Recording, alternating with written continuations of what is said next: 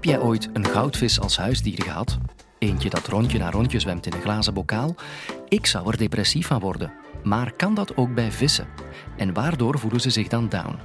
Gelukkig hebben we biologe Gudrun de Boek om dat voor ons uit te leggen. Dit is de Universiteit van Vlaanderen.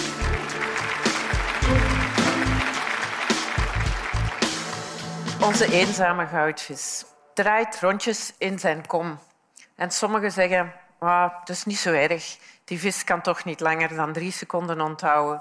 Dus tegen dat hij de kom rond is, weet hij al niet meer dat hij daar geweest is. Maar is dat wel zo? Zijn vissen dom? Of zijn er domme en slimme vissen? En hebben vissen gevoelens? Kunnen ze misschien ook een verschillende persoonlijkheid hebben? Die vragen die stellen wij ons bij de onderzoeksgroep Sfeer van de Universiteit Antwerpen. Niet zomaar, maar omdat wij vinden dat gedrag een goede parameter zou zijn om te kijken naar waterkwaliteit. Als we willen weten of de waterkwaliteit in onze beken goed is, dan kunnen we natuurlijk kijken naar hoeveel vissen erin zitten. Groeien ze wel goed? Maar dat duurt natuurlijk een tijdje. We kijken naar hun conditie. Kunnen ze een snelle sprint trekken of kunnen ze een lange marathon zwemmen? Maar ook dat is niet zo eenvoudig om te testen. Wat als we nu gewoon naar hun gedrag zouden kunnen kijken om te zien of we een gelukkige of een depressieve vis hebben? Dat zou toch veel eenvoudiger zijn. Maar hoe kan je dat nu doen? Kijken of een vis depressief is. We kunnen het niet aan Blopje vragen, want hij zegt niet veel anders dan Blop. Uh, maar we kunnen wel proberen om te zien of hij zich normaal gedraagt. Een van de dingen die we kunnen testen is, kunnen ze goed leren? Of gaat dat onder bepaalde omstandigheden slechter gaan? Hoe kan je dat doen? Je kan bijvoorbeeld een vis in een labyrint zetten en kijken hoe snel hij zijn voedsel kan vinden. En je kan dat een aantal keer herhalen en zien hoe lang hij kan onthouden waar het voedsel te vinden is. Dat zijn manieren om te testen of het leergedrag van die vissen aangetast zijn of niet. We kunnen ook kijken naar persoonlijkheden. Want inderdaad, net zoals bij de mensen, hebben we uh, dappere, brutalere vissen en ook meer verlegen, teruggetrokken vissen. En dat heeft ook een effect op hoe ze zich voelen in hun omgeving. Hoe kunnen we zoiets testen? Wel, Blopje is hier daarnet in die kom gezet en ik denk dat het wel meevalt met zijn verlegenheid, want hij is al aardig aan het rondzwemmen. Sommige vissen gaan daar veel langer over doen en andere gaan meteen op verkenning gaan. De brutalere vissen zijn daarom niet altijd degene die het beter doen. Want als, als ze een beetje overmoedig zijn, dan gaan ze sneller ten prooi vallen aan die roofvis die achter de hoek zit te wachten en die zij niet gezien hebben. En net zoals bij de mensen vinden we inderdaad dat er van die overmoedige macho's zijn die veel uh, actiever zijn, veel meer gaan rondzwemmen, roekeloos gedrag vertonen en ook sneller vergeten waar het gevaar zich bevindt en dus sneller zullen opgegeten worden. Als er zo van die machos rondlopen, dan zijn er ook altijd bij die de baas willen zijn. En we zien ook bij vissen dat er echt een hiërarchie kan zijn in een groep van vissen, waarbij er één de baas is, iedereen domineert en probeert om al het eten voor zichzelf te houden. En als er zo iemand de baas is, dan is er ook een zwart schaap waar iedereen op zit te pikken. En dat is bij vissen niet anders. En daar kan je het zwart zelfs letterlijk nemen. Want als een vis gestrest is, dan gaat hij vaak veel donkerder worden van kleur en tot bijna zwart toe. Dus ja, inderdaad, vissen kunnen ook stress hebben. En daar kunnen we dus gebruiken om te kijken naar hoe goed zij het hebben en hoe goed de kwaliteit is van het water waarin ze leven. Bijvoorbeeld heel belangrijk in de viskweek of de aquacultuur. Ten eerste die dominante vissen vermijden, want die zijn agressief en die pikken op de andere.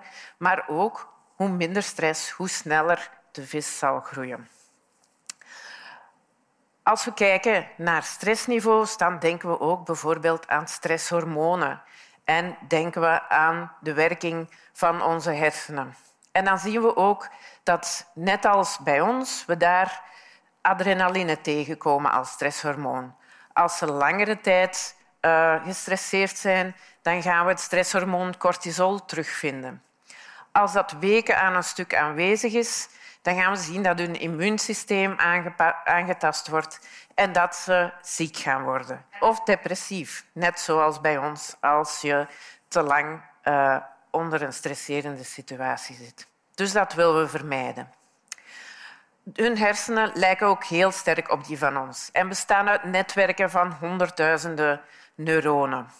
Daarom worden ook vaker en vaker nu vissen als model gebruikt voor bijvoorbeeld geneesmiddelen te testen die uh, op ons eventueel van toepassing kunnen zijn.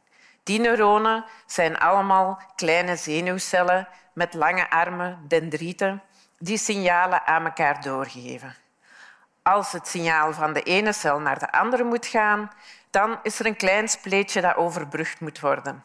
En daar wordt het signaal doorgegeven niet door een elektrisch stroompje zoals in de cel, maar door neurotransmitters, stoffen die vrijgesteld worden en een signaal geven aan de volgende cel, waardoor dat er kleine kanaaltjes opengaan waar ionen kunnen doorstromen. Sommige van die neurotransmitters zal u al van gehoord hebben. Dopamine bijvoorbeeld, het gelukshormoon, dat u een aangenaam gevoel geeft en een bevredigend gevoel nadat er iets goed gegaan is. Serotonine is onder andere betrokken bij het depressief zijn. Dus ook daar uh, heeft u misschien al van gehoord. Een andere belangrijke is GABA, of uh, GABA-aminoboterzuur. Dat uh, u zenachtig en relax laat voelen. Dat niveau is bij mij nu een beetje te laag, denk ik. Um, heel belangrijk, als je daar dan een tekort of een verstoring aan hebt, dan kan je bijvoorbeeld overactief worden, overmoedig en slapeloosheid hebben. Of langs de andere kant heel slaperig zijn en uh, passief en ongelukkig zijn. Twee symptomen die je bijvoorbeeld kunt zien bij mensen die iets te veel gedronken hebben. De ene wordt overmoedig en slapeloos, terwijl de andere eerder slaperig en uh, teruggetrokken zal zijn. En zowaar, alcohol tast ook dit GABA-mechanisme aan. Dus allemaal dingen die we ook bij deze vissen terugvinden. Uh, maar laten we terug naar de echte natuur gaan. Vinden we dat daar ook?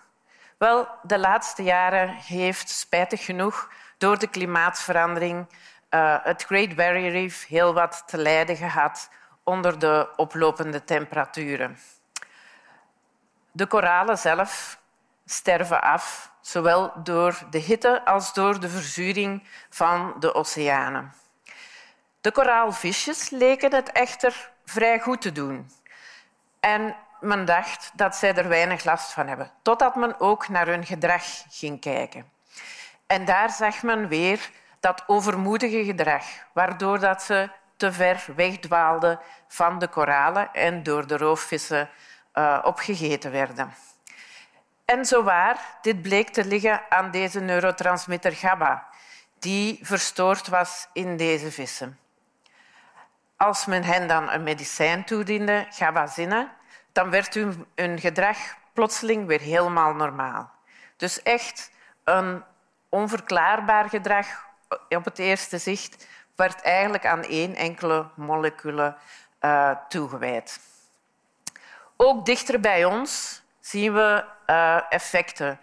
Bijvoorbeeld als u in de badkamer geweest bent en het water vloeit door de riolen naar de waterzuivering, dan blijven daar altijd een aantal bestanddelen in die niet uit het water kunnen gehaald worden in die waterzuivering. Medicijnen zijn daar een voorbeeld van. En in onze rivieren kan je niet alleen hormonen terugvinden van uh, vrouwen die de pil pakken bijvoorbeeld, maar ook um, resten van antidepressiva, zoals fluoxetine, wat een onderdeel is van Prozac, of mianserine. Bij ons doen we dan onderzoek naar uh, de gevolgen van deze medicijnresten in het water op het leven in die beken, op die vissen bijvoorbeeld. En dan zien we ook hier dat deze vissen overmoedig werden en uh, veel meer bovenaan het wateroppervlak gingen zwemmen. Waar ze natuurlijk snel weggekaapt werden door de voorbijvliegende uh, vogels. Andere problemen waar we onderzoek naar gedaan hebben zijn bijvoorbeeld het teveel aan stikstof, nitraten, nitrieten in onze beken. België is daar al een aantal keer voor op de vingers getikt uh, door Europa dat we daar met te hoge concentraties zitten. Laten we teruggaan naar onze forellen die een mooie hiërarchie hadden met iemand die dominant en de baas was en ons arme zwart schaap aan de bodem. Dan zagen we bij die hogere stikstofconcentraties dat die agressie van die dominante macho eigenlijk helemaal verdween. En dat hij ook veel minder succesvol was met het vangen van voedsel. andere visjes bijvoorbeeld. Hij was veel te sloom, hij was niet meer agressief en een beetje depressief. Goed nieuws voor dat zwart schaap, zal u denken. Helaas, zijn niveau van activiteit ging ook nog naar beneden. En hij deed zelfs geen moeite meer om aan voedsel te geraken. Misschien een van de redenen waarom er uh, minder soorten aanwezig zijn in sterk vervuilde uh, beken. Dus ja, terug naar ons blopje. Wat moeten we daarvan denken? Wel, ik ben er zeker van dat hij zich veel beter zal voelen in een groter aquarium. Met een beetje plantjes en een beetje afwisseling. Want altijd diezelfde rondjes, dat vindt ook hij niet leuk. Liefst ook geen bollekom zoals deze, want er kan weinig zuurstof door die smalle opening in het water komen. En het staat niet mooi als je daar een filtertje in moet zetten. Dus een mooie grote bak met een goede filter en uh, misschien enkele vriendjes. En u zal zeker een gelukkiger blopje hebben. Heb je je altijd al afgevraagd hoe het zou zijn om een van onze colleges bij te wonen? Goed nieuws, want in september krijg je die kans in Antwerpen. Surf naar universiteitvanvlaanderen.be en je bucketlist is weer een vinkje rijker. Niet boeken zonder medisch advies. Bij aanhoudende klachten gelieve een dokter raadplegen. Opgelet. Geld lenen kost ook geld.